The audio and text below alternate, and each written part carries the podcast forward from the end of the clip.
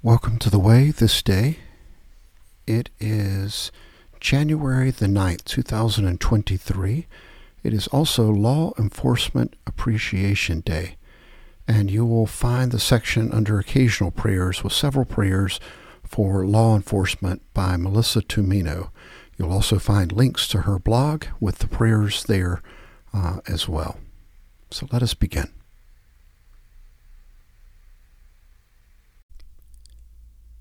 The ninth day of the month. Be patient, therefore, beloved, until the coming of the Lord. The farmer waits for the precious crop from the earth, being patient with it until it receives the early and the late rains. You also must be patient. James 5, verses 7 through 8. With the Lord, one day is like a thousand years, and a thousand years are like one day. 2 Peter 3, verse 8. Today we consider patience as a fruit of the Spirit. As technology presents us with newer and even speedier labor saving gadgets, we become less and less practiced at patience. We wonder why it takes several seconds to place a phone call to someone half a world away, forgetting that not very long ago it took months to convey a message that distance by ship and an equal amount of time to receive a reply. Small wonder that we are strangers to the petition of the hymn writer George Croly Teach me the patience of unanswered prayer. Throughout this day, take notice of your own patience or lack thereof. Ask God for greater patience, but also for the quality that underlies it trust. Pray for trust in the graciousness of God, whose schedule may not fit our own, but whose will is always directed toward our good. Opening Prayer Eternal God, you cannot be constrained by our ways of counting time. Grant us, therefore, patient endurance and steadfast trust, so that we may wait for you without faltering, and as witnesses to others, may serve you without hesitation, in good times or ill, for the sake of Jesus Christ, the faithful witness. Amen.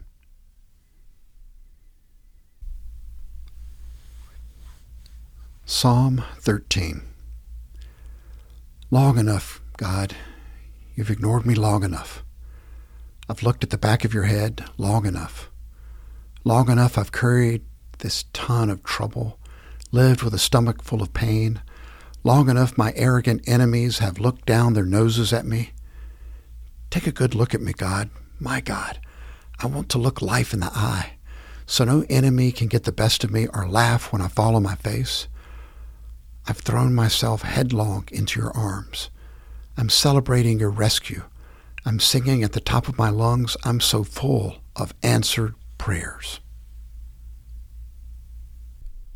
From the book of Genesis, chapter 2, verses 4 through 25.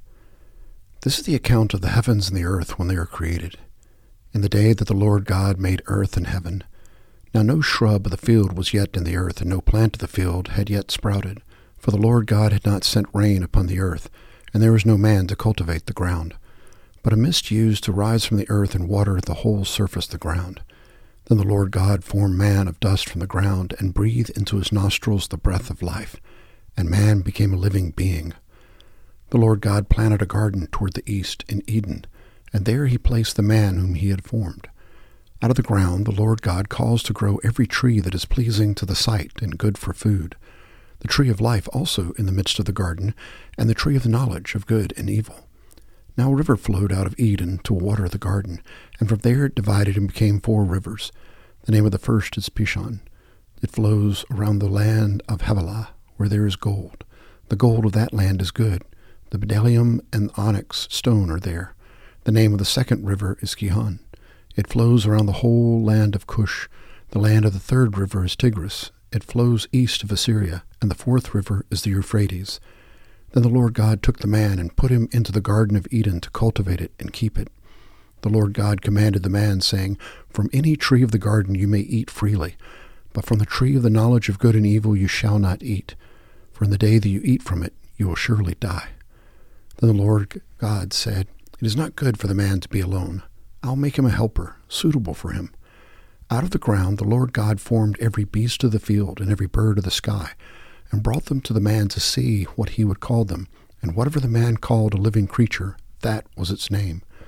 The man gave names to all the cattle, and to the birds of the sky, and to every beast of the field. But for Adam there was not found a helper suitable for him. So the Lord God caused a deep sleep to fall upon the man, and he slept. Then he took one of his ribs and closed up the flesh at that place. The Lord God fashioned into a woman the rib which he had taken from the man, and brought her to the man. The man said, This is now bone of my bones, and flesh of my flesh. She shall be called woman, because she was taken out of man. For this reason a man shall leave his father and his mother, and be joined to his wife, and they shall become one flesh. And the man and his wife were both naked, and were not ashamed. the first chapter of the book of Hebrews. God, after he spoke long ago to the fathers and the prophets in many portions and in many ways, in these last days has spoken to us in his Son, whom he appointed heir of all things, through whom also he made the world. And he is the radiance of his glory and the exact representation of his nature, and upholds all things by the word of his power. When he had made purification of sins, he sat down at the right hand of the majesty on high having become as much better than the angels, as he has inherited a more excellent name than they. For to which of the angels did he ever say, You are my son, today I have begotten you? And again, I'll be a father to him, and he shall be a son to me. And when he again brings the firstborn of the world, he says, And let all the angels of God worship him. Of the angels, he says, Who makes his angels winds, and his ministers a flame of fire? But of the Son, he says, your throne, O God, is forever and ever, and the righteous scepter is the scepter of his kingdom. You have loved righteousness and hated lawlessness. Therefore, God, your God, has anointed you with the oil of gladness above your companions. And you, Lord, in the beginning laid the foundations of the earth, and the heavens are the works of your hands. They shall perish, but you remain, and they all will become old like a garment and like a mantle you will roll them up. Like a garment they will also be changed. But you are the same, and your years will not come to an end. But to which of the angels has he ever said, Sit at my right hand until I make your enemies a footstool for your feet? Are they not all ministering spirits sent out to render service for the sake of those who will inherit salvation?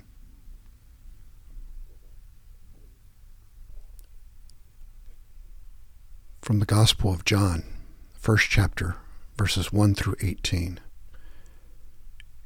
In the beginning was the Word, and the Word was with God, and the Word was God. He was in the beginning with God. All things came into being through him, and apart from him nothing came into being that has come into being. In him was life, and the life was the light of men. The light shines in the darkness, and the darkness did not comprehend it. There came a man sent from God, whose name was John. He came as a witness to testify about the light, so that all might believe through him. He was not the light, but he came to testify about the light. There is the true light, which coming into the world enlightens every man. He was in the world, and the world was made through him, and the world did not know him. He came to his own, and those who were his own did not receive him. But as many as received him, to them he gave the right to become children of God, even to those who believe in his name, who were born not of blood, nor of the will of the flesh, nor of the will of man, but of God. And the Word became flesh and dwelt among us, and we saw his glory, glory as of the only begotten from the Father, full of grace and truth. John testified about him and cried out, saying, This was he whom I said, He who comes after me has a higher rank than I, for he existed before me. For all of his fullness we have all received, and grace upon grace. For the law was given through Moses, grace and truth were realized through Jesus Christ. No one has seen God at any time, the only begotten God who is in the bosom of the Father. He has explained him. These are the readings of the Word of God for the people of God. Thanks be to God. Monday's Prayer Remember, O Lord, all for whom we prayed while gathered yesterday in public worship. Teach us how best we may serve them with deeds of love and kindness. Forgive us for any whom we neglected in prayer. Help us to open our hearts to the needs of all. Grant that what you taught us to do we may both ponder and perform. We bless you for the signs of your love revealed in bread and cup. By these gifts, grant us not only hope until we gather at the heavenly banquet, but also graciousness that we may share with others among us the fruits of this earth.